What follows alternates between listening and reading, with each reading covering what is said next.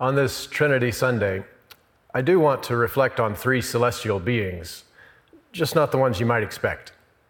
Instead of Father, Son, and Holy Spirit, I have three astronauts in mind Neil Armstrong, Buzz Aldrin, and Michael Collins.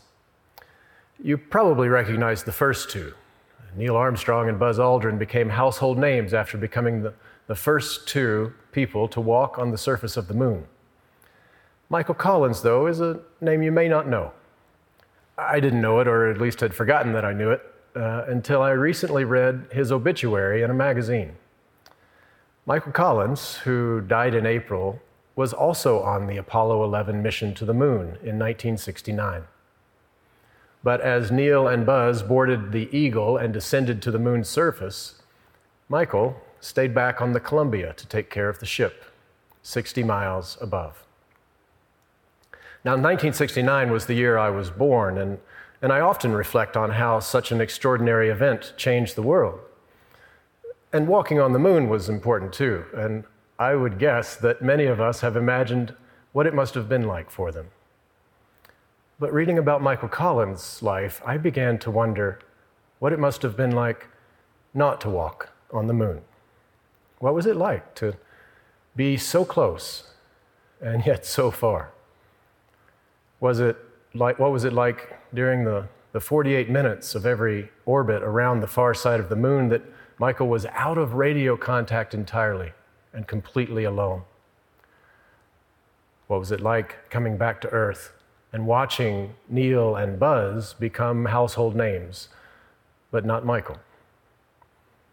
Now, certainly, Michael Collins had an extraordinary life, so in some ways, he's an odd example for the point that I'm trying to make today. But I was captivated by the idea of him up there by himself for almost 24 hours doing the most ordinary of things, while his colleagues were doing arguably the most extraordinary thing ever done. While they were making history, Michael did some house cleaning. He, he checked the instruments. He dumped excess water that had accumulated from the fuel cells. He even took a nap. At one point, NASA reported to him that there appeared to be a problem with the temperature of the coolant. So, to fix it, he flipped the switch from automatic to manual and back to automatic. It's basically the same strategy I take when something goes wrong here at home. And it worked.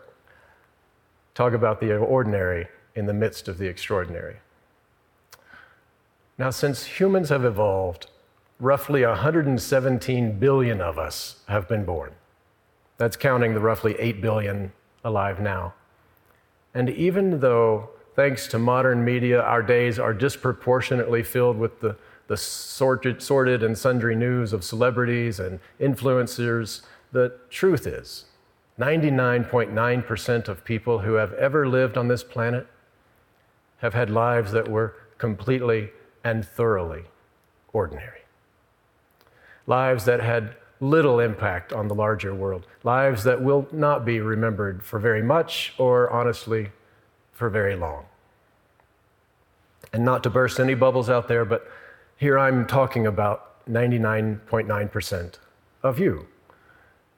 Sure, your YouTube channel on Presbyterian personalities, past and present, could still take off. But most of us need to come to terms with the fact that we are leading lives that are exceedingly forgettable.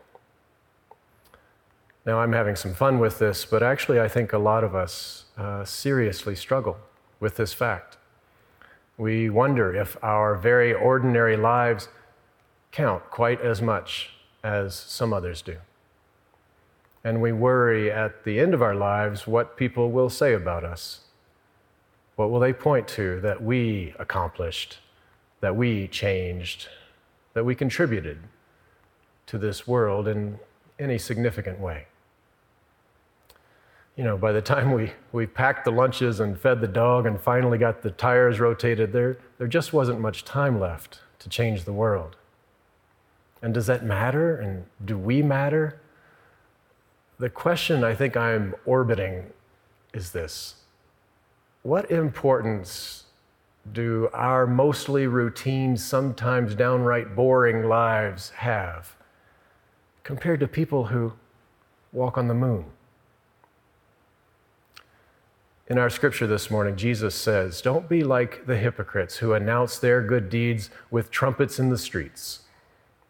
Instead, be so subtle about the good you do, so quiet about it, that even your left hand doesn't know what your right hand is up to. His teaching here is mostly about arrogance and pride and those who think of themselves as too important. But for those of us who worry instead that our lives are not important enough, well, there may yet be something here for us. Because you see, Jesus' point cuts both ways. We can spend our time comparing and competing with others, and those victories and defeats are, as he says, their own reward. Or we can do what we do in secret, where only God can see. In other words, we can try not to get caught up in all of that and all of that stuff and trust instead that what really matters is our relationship with God. We can try to trust that God sees us and values us in all of our ordinariness. I was grateful for this possibility last week as I stood on a ladder in my garage. I had taken the whole week off to give my garage a makeover, surely qualifying me for the finals of most forgettable life in the world. And as I stood on my ladder, meticulously wiping years of dust from the rafters, I came across some old wood paneling that I think was left by the original owner. Now, I never got his name but I remember being told that he owned an Ace hardware store, probably the same one that's still going just up the street from our house. And I paused for a bit, thinking about him, wondering who he was, what his life might have been like. I wonder if he had ever wiped the dust from the rafters when it was his garage. I wondered if anyone ever wiped the dust from the rafters of their garage. And then I imagined a day years from now when some woman or man might stand on their own ladder in my garage and find some old wood that I had left.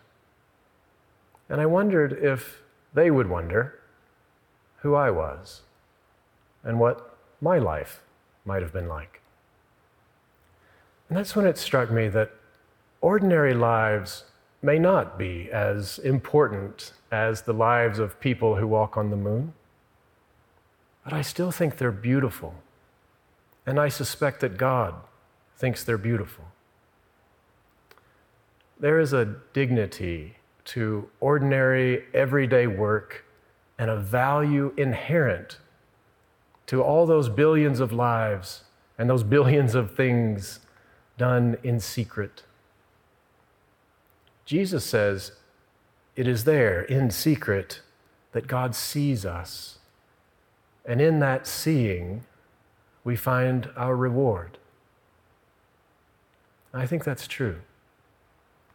That in not being important or worthy of note, in not getting any reward in the external world of comparison and competition, our everyday lives are made even more beautiful in the eyes of God.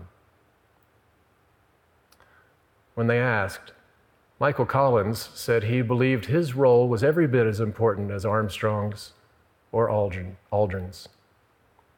He seemed to know that what he was doing was valuable, even if no one but God was watching. So when you think about your own life and you wonder whether it is important enough, well, remember that so much of the hype around celebrity and fame and power is all that much trumpet blowing, and it is its own reward. What God loves most, what God finds most beautiful, I suspect, are the things we do that no one sees and no one thinks much about. Whether we're up in the rafters of our garage or up in a rocket on the far side of the moon. Thanks be to God. Amen.